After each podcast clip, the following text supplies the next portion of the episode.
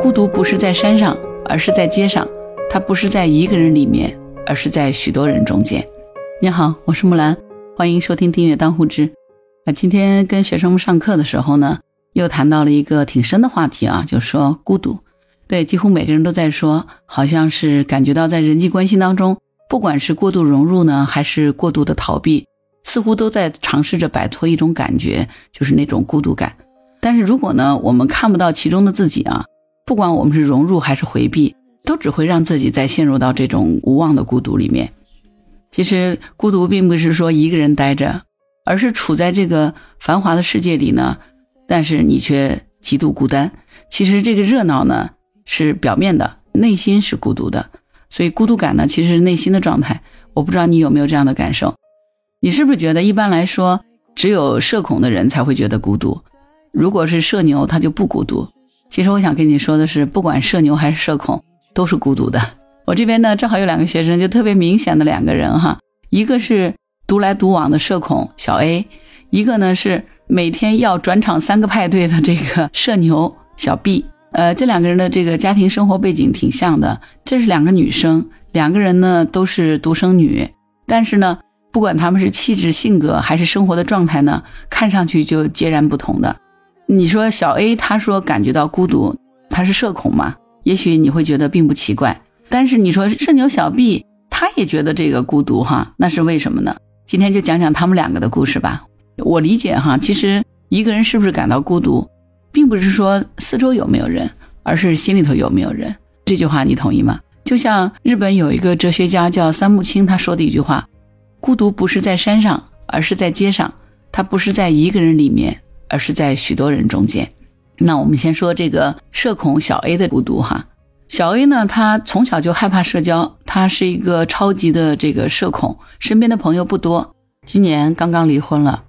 小 A 来找我求助的时候呢，刚刚和老公分居，两个人的婚姻可能是要走到离婚的阶段了。两人谈了五年的恋爱，结婚三年多，一直也没有要孩子。现在每天晚上回到家的时候呢，家里头就一片死寂。他说他经常一个人躺在沙发上，忍不住就会瑟瑟发抖，然后就觉得极度的恐惧。这种四周没有一个人的这种孤独呢，逼着他总想去找人建立一种关系，好驱散他心中的恐惧。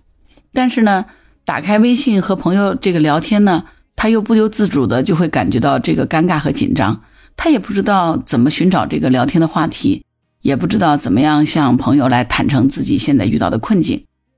同时呢，他又很害怕自己会给对方添麻烦，被朋友嫌弃了，就这么样纠结来纠结去，他一个字儿也写不下去。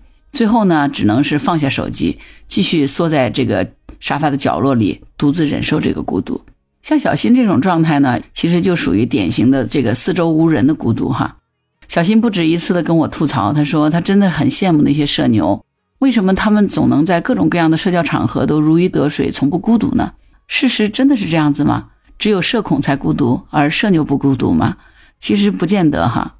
我的另外一个学生小 B 呢，他是做互联网社群运营的，每天是跟各种各样的这个人打交道。社群运营这个岗位呢，本来就需要每天在社群当中调动气氛，跟各种各样不同的人打交道，对吧？而且他他也非常喜欢呼朋伴友，热衷于各种聚会，是所有人公认的这个社交达人。就是每天晚上他都有应酬，最多的时候一个晚上他要赶三个场子。表面上来看呢，他生活的热热闹闹的，而且很忙碌也很充实。他现在还单身，追他的人很多，但是好像总没有定下来一段关系。不过呢，他却不止一次的跟我说过，他其实很孤独。我就问他嘛，我说你给我说一说你为什么觉得孤独？他就跟我举例子，他说，比如说我前两天跟朋友一块去喝咖啡。我和他说了很多的话，聊得很嗨。不过呢，当我们喝完咖啡，走出咖啡厅，各自分别打车回家，突然一下子，刚才所有的热情似乎都没有了。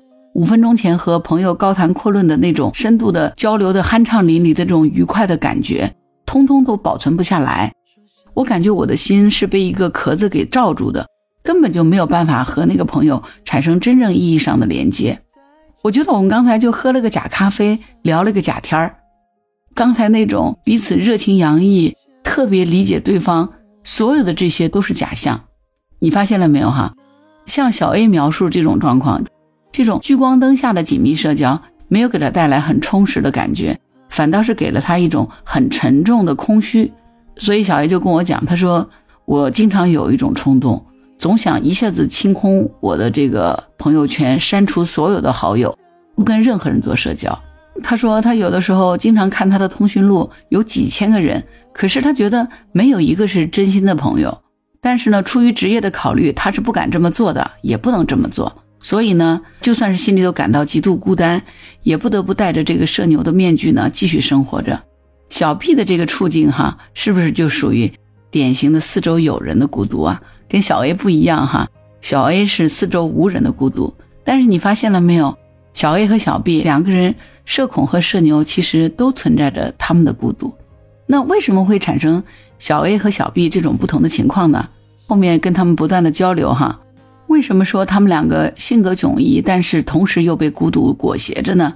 是因为在这两份孤独背后呢，他们是有一个共性的哈，这个共性就是他们都缺乏和人建立这个关系的能力，没有办法跟别人能够产生有效的连接，而这种能力之所以匮乏呢，是因为他们和妈妈之间的关系所造成的。那我们先来看小 A 啊，他是社恐。他是怎么成长的呢？小 A 生下来的时候呢是早产，然后身体呢就不是很好。呃，他的妈妈很小的时候呢父母双亡了，所以从小就被亲戚收养，跟着亲戚长大的。因为这个缘故呢，所以妈妈从小就特别的照顾小 A。因为小 A 身体不好，她就索性放弃了工作，全职在家里照顾小 A。可以说，在这个养育的过程当中呢，妈妈是非常尽职的。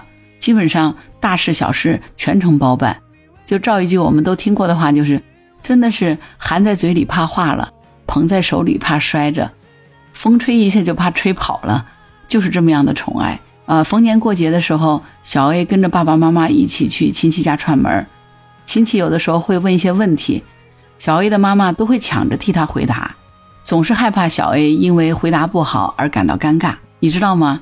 小 A 的妈妈对小 A 的这种无微不至的照顾能到什么程度吗？小 A 说，他记得小的时候，邻居几家人，大家曾经一起相约到郊外去玩，爬一个他们当地的小小的山。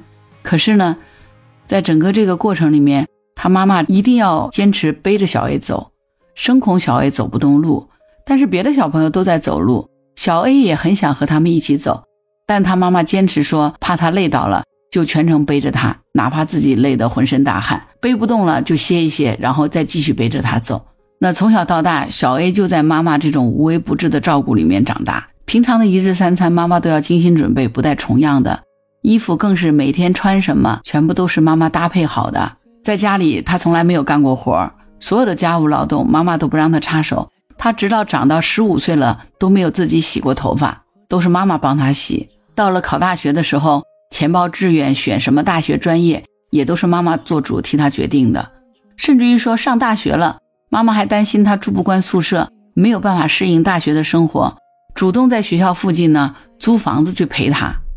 而小 A 呢，也紧紧的依赖着妈妈，因为对她来说呢，妈妈在场就胜过了任何人。后面谈男朋友、结婚，那用小 A 的话说，他觉得只是从妈妈的家搬到了老公的家，仅此而已。所以你看哈，小 A 的妈妈对这个小 A 的照顾，其实都近乎一种病态的照顾，对不对？在心理学上，上有个词叫做分离个体化冲突，讲的就是小 A 和他妈妈这种情况。其实他从小到大始终没有能够完成和妈妈之间的分离，所以小 A 并不是一个完整独立的个体。一旦没有妈妈的在场呢，他就没有办法独立的完成任何事情。他结婚以后呢，妈妈这个角色就由她老公来扮演了。所以呢，如果没有她老公在场呢，她也没有办法独立完成任何事。这样的一个紧密的共生关系，就让小 A 慢慢的越来越没有机会和外界的人事物建立这个连接，对吧？所以当她和老公分居以后呢，她明明很孤独，但是却不懂得如何去和别的关系建立联系。也就是说，因为这种不健康的依恋，哈，她心里面是没有人的。就导致她产生了这种四周无人的孤独，对吧？那我们再来看看这个社牛小 B，当然你说他跟人去联系、打交道这种能力肯定是强的嘛，否则他也不会是社牛了，对吧？但是为什么说他的连接能力也弱呢？小 B 呢，他生活的这个家庭呢，是一个重男轻女的家庭，他从小跟父母之间的关系呢，几乎是没有任何联系和连接的。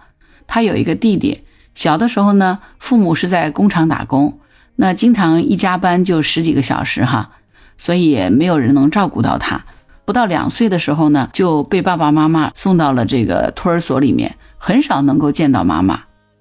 有的时候，即便是晚上被接回到家，他也不能够得到父母充分的照顾。不仅如此呢，在整个成长的过程当中，小 B 向妈妈提出需求的时候，也总是得不到正面的回应的。因为，呃，在妈妈的心目当中，更重要的是弟弟，而不是他。父母和他之间在心理上的这种连接是很少的，基本上不太正面回应他的这个需求。那这种没有回应及绝境的状态呢，让他长大以后呢，就对社交投注了非常过分的热情。一方面呢，因为童年的时候不被父母回应，那他就不断的需要去跟外人建立这个关系，希望得到大家的关注和回应。另一方面呢，因为他缺乏了和父母产生这种建立联系的体验和能力，所以呢，他也很难真正的和朋友坦诚相待，总是浮于表面。也就是说呢，同样因为这种不健康的依恋呢，他也是心中无人，才导致了这种四周有人的孤独。所以你发现了没有哈？作为父母，从小如果对孩子的这个养育哈，不管是过度的溺爱，还是冷漠的不回应，本质上都是一种对孩子的情感伤害。当然，不管是溺爱还是冷漠的不回应，这两种方式呢，父母肯定有他们自身深层的心理原因的。比如说像小 A，他的妈妈对他无微不至的那种照顾，其实就是因为他自己小的时候呢，父母双亡，被亲戚收养长大，自小是缺少父母的这种悉心的关爱的，所以小 A 的妈妈对小 A 的照顾，更像是在补偿自己小的时候缺乏妈妈照顾的那种感受。但是他这种极度宠溺的、无微不至的照顾的方式呢，对小 A 是产生了伤害的。在这儿呢，我只是简单的提一下。今天更多的我们是想探讨，如果说因为小的时候父母的这种养育造成了我们内在孤独感的缺失，要如何来应对？对孩子过度溺爱呢，就让孩子过分的依恋，无法形成独立的自我。但是如果对孩子缺乏回应，十分冷漠呢，又会导致孩子非常渴求建立关系，却没有办法和别人有效的建立关系。所以我不知道你有没有听过这句话哈，我们不需要去做一个。一百分的妈妈，真正的足够好的妈妈就是一个六十分的妈妈。就为什么说要做一个六十分的妈妈呢？因为六十分是可以确保我们对孩子的保障、回应、关爱、照料，是一种保持的基础，对吧？但是余下的那四十分呢，却是我们留给孩子成长和探索的空间。所以呢，最美妙的这个亲子状态就是父母在场的孤独。也就是说，孩子真正需要的是父母用一种不打扰的陪伴存在着，不干扰、不代劳。但是呢，我陪在你身边，我关注着你的成长。只有这样子呢，孩子在父母的陪伴下呢，才能够独自去探索那四十分的孤独，才能让自我独立的发展出来，从而做到心中有人了。什么叫心中有人？不是咱们老话说的那个眼里有活，心中有人。心中有人，其实指的是我们作为一个人，他的成熟的人格分离与成长，而且呢，适应了孤独，有一个安全而独立的内心世界，这个叫做心中有人哈。你是不是也跟小 A 或者小 B 一样，是被孤独裹挟着无所适从？那如果是的话啊，你太辛苦了哈。也许小的时候有太多你不该承受的这个时刻，你都是一个人熬过来的。长大了以后呢，又在不喜欢孤独，但是又害怕两个人相处这样的一个关系当中纠葛，也许你挺疲惫的，对吧？那如果你是像小 A 或者是小 B 那样子一种状态，我觉得呢，有一些改善的方法哈，你不妨听听看哈。第一呢，你可以尝试一下能够去连接孤独这个背后他这种能力。其实不管是小 A 这种不敢去与人连接，还是小 B 这种过于热情的去连接。都是把他们自己内心当中哈关于成长的渴望投射到了现实里面。那什么叫投射哈？投射是一个心理学的名词。这个世界上有一种冷，就是你妈觉得冷，这就是投射。呃，比如说这两天杭州降温了，我出去穿了一件薄薄的羽绒服，但是感觉到寒风刺骨，就觉得特别冷。这时候呢，我的冷的感觉是不是真实的？没有错，绝对是真实的哈。那这时候我回到家，看到我的儿子要出门，结果呢，他只穿了一件卫衣，都没有穿羽绒服。那我就会跟他说：“不行，外面太冷了啊，你要穿上羽绒服才可以。”他会跟我说：“妈妈，我穿了一件加绒的厚的卫衣，我觉得够热了，不需要穿羽绒服。”我就会跟他说：“外面真的很冷，你必须要穿上羽绒服。”我的孩子他是不是真的觉得冷呢？其实他并不觉得冷啊，对于他来说，那件加绒的卫衣的确就足够保暖了，所以他真的是不冷的。可是为什么我觉得他冷呢？因为我把我冷的感觉投射在他身上，冷的是我而不是他，这个。就叫做投射，所以世界上有一种冷叫做你妈觉得冷，就是讲的这个道理。所以呢，前面我们讲，不管是小 A 不敢去和外人进行连接和建立关系，还是小 B 这种非常热情洋溢的和每一个他所见到的人都能够迅速的去建立关系，都是他们两个人把成长当中的渴望投射到了现实里面。那这一切呢，目的都是为了逃避孤独。所以呢，如果你也有这样的孤独，你不妨告诉自己。孤独不是被抛弃，也不是失去了依恋，孤独是一种在不被打扰的处境下专注自我的能力。所以，你可以像变魔法一样的把孤独变成一种能力。比如说，因为孤独，你可以专注的、连贯的、长时间的投入去做一件事儿。这个时候呢，你可以闭上眼睛，放放音乐，回想一下你最近的生活。当你真正开始去面对孤独的时候，可能内心里头一种积极的能力就会真正的生长出来。其实你发现了没有？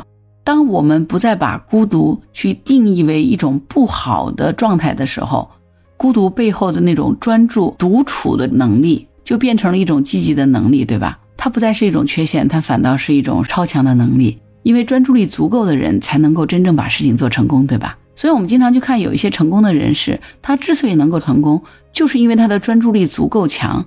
他能够长时间的专注于一件事情，并沉浸其中，不达目的誓不罢休，这个叫做能够忍受孤独，对吧？第二呢，我们可以以父母在场的孤独这种方式来保持我们自己哈。当你能做到第一种状态以后呢，现在的你可能就没有那么恐惧孤独了。所以呢，我们就可以用这样的方式来疗愈自己了。小 A 他跟我聊的是说，前两天他先生从家里搬出去了。他真的没有办法接受和相信他们俩竟然分居了，那他怎么办呢？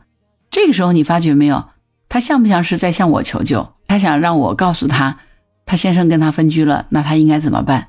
那我们回想一下小 A 的这个成长模式，从小到大，他是不是因为从来没有独立去处理过事情，因为妈妈没有给他机会嘛，对吧？所以凡事他是不是都在问妈妈，我应该怎么办呀？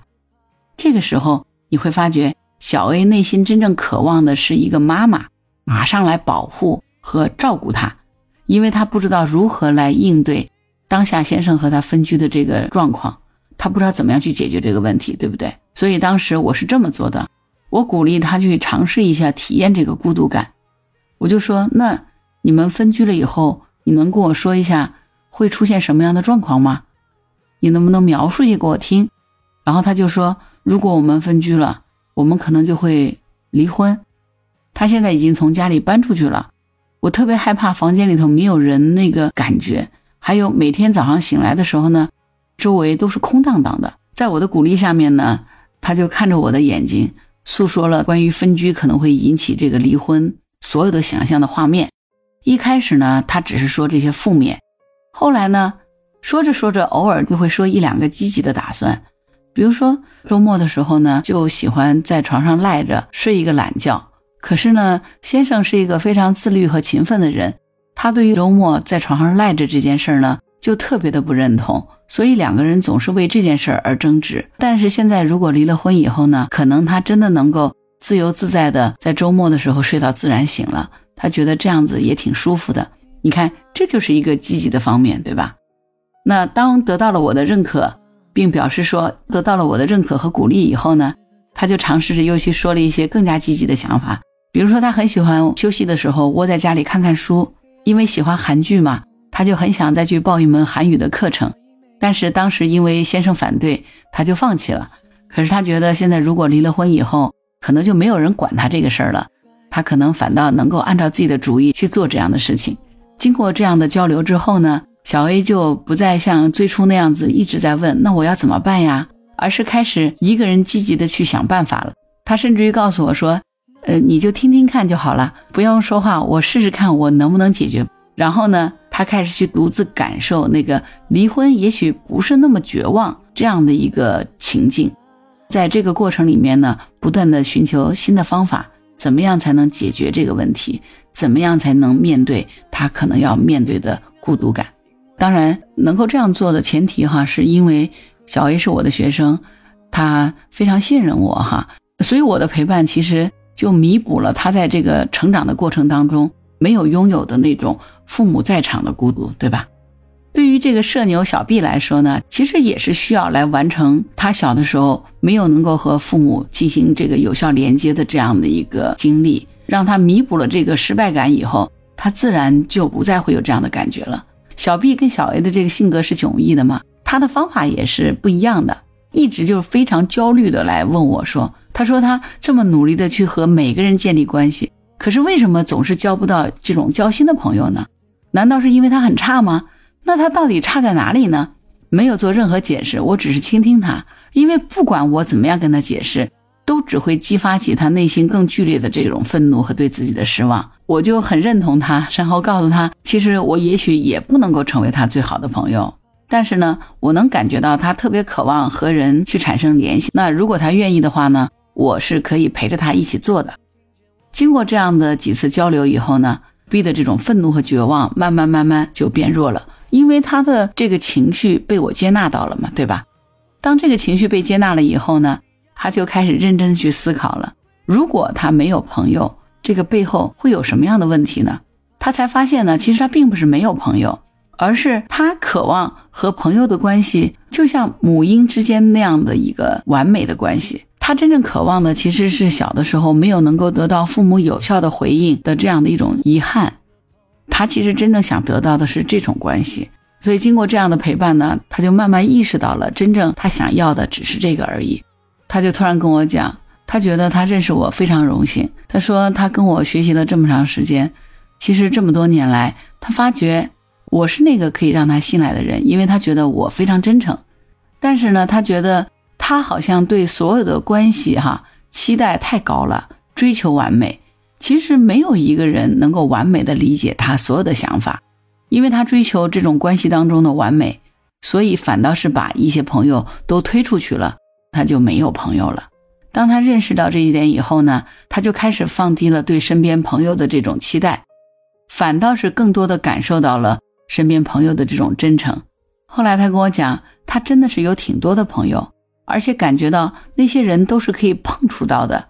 好像是在他心里最柔软的地方，那些人着陆了，并且留在了他的心里。所以你发现了没有？我和小 B 之间的这个交流，像不像前面我和小 A 之间的这种交流？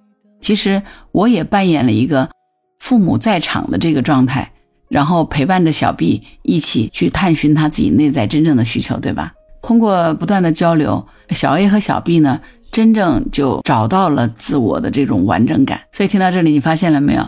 我们小的时候呢，作为婴儿和妈妈是作为一个单元整体存在的。比如说，我们还在妈妈的子宫里的时候呢，其实是和妈妈共生共存的，对吧？当我们生下来之后呢，因为还小嘛，需要妈妈对我们哺育。这个时候，我们和母亲之间的这个链接呢，也是非常紧密和完整的，对吧？当我们长大以后呢，就意味着要从一个单元当中分化出一个独立的我，让自己的心灵拥有这个完整感。所以，成长必定要先经历母婴关系这个分裂，才会走向我心中有人的这种成熟状态的。也就是说，任何一个关系的成熟，都是先经过分裂，然后才走向了独立和完整，对不对？前面我讲的小 A 和小 B 的这样的一个故事呢，他们也在做一个和他们的父母人格分化的这样的一个浩大的工程，对不对？前面我们讲那个社恐小 A 呢，他在读书会里面遇到了一个男性，并产生了好感。只不过呢，他自己还是有一些忐忑不安的。后来呢，他就问他妈妈，他妈妈说：“也许男方会嫌弃你离过婚哈，听到这个话以后呢，他就不太敢去发展新的关系了。他问我应该怎么办的时候，那我就问他，对于当下已经能够独立成熟的你，这个事儿你打算怎么处理呢？他想了想，然后说他的答案是，他不觉得他离了婚有什么问题啊，因为他觉得他现在一个人独立生活也挺开心的。我问他接下来打算怎么办呀？他说可以尝试着去交往一下。你发现了没有？就是在这一刻哈，小 A 是不是已经体验到了和他妈妈分离的这种爽快的感觉呀？他真正开始有独立的自我意识了，是吧？我们有的时候遇到问题，就可以通过这种自我回应、自我问答的方式来获得这种完整感，对吧？呃，小 B 呢还是这样子继续社牛着，在这个过程当中呢，他经常间歇性的会产生这种退圈的想法。我跟他讲，我说你每次想删好友的时候，啊，你告诉自己。你是有能力断裂任何关系的，前提是你要体会这个行为背后你有什么样的渴望，你能看见这个渴望吗？为什么你想去和一个人断绝一个关系？是因为你在和他交往的过程当中，他有哪些方面没有能够达成你的要求和期望吗？你的这个要求和期望是不是是合适的呢？你为什么会产生这个要求和期望呢？这个要求和期望，就你们两个的关系而言，是唯一的标准吗？当你提出这几个问题以后，你可能就知道你接下来应该怎么做了，对吧？后来呢，小 B 就跟我讲，他说他慢慢的发现哈，他总是需要别人来托自己的底，但是呢，这个底呢又在别人那里，所以他总是感觉到孤独感，感觉到自己内在非常空。可是呢，现在他已经发觉，其实他自己才是自己最好的托底。他开始信任他自己的这种感觉了，原来他是重要的，他是可以及时被回应的。这个就和他小的时候父母没有及时回应这个事情，就做了一个隔离，对吧？孤独不是问题，他反倒开始真正享受心灵上的孤独了，因为他意识到其实每个人都是孤独的，人和人的关系之间都不能做到百分之一百的契合，大家只有留有这个孤独的空间和距离。才是最舒服和最有效的关系。他是有能力去和他们建立这样的关系的，他也有能力对自己做最好的陪伴。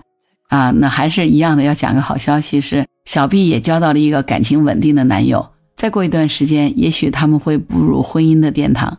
所以真的很替小 A 和小 B 开心呢。关于小 A 和小 B 的这个故事讲下来，我不知道你有没有什么样的收获。如果你是父母，你有没有发现，其实作为父母来说，养育孩子长大是除了在物质上给予孩子支持之外，心理上的养育也是非常重要的。那怎么样能够帮助我们的孩子完成他们自我的成长和与父母关系的割裂和分离？其实这是一个非常重要的能力。所以，我们不妨让孩子去尝试一下父母在场的孤独，就是让孩子感受到父母其实一直在陪伴，只不过在这个陪伴的过程当中呢，不干涉、不打扰的态度。让他有充分的空间去享受自己的孤独，去做自我的探索，专注的享受他当下应该去做的事儿。对于孩子来说呢，通过父母这样有意识的陪伴，孩子就会能够独立的发展出完整的自我，对吗？孤独并不可怕，孤独真的是一个非常美好的存在。当然，它也可能是让你恐惧的，但是为什么恐惧？我相信你能够找到自己的答案，对不对？呃，所以当我们能够拥抱孤独的时候。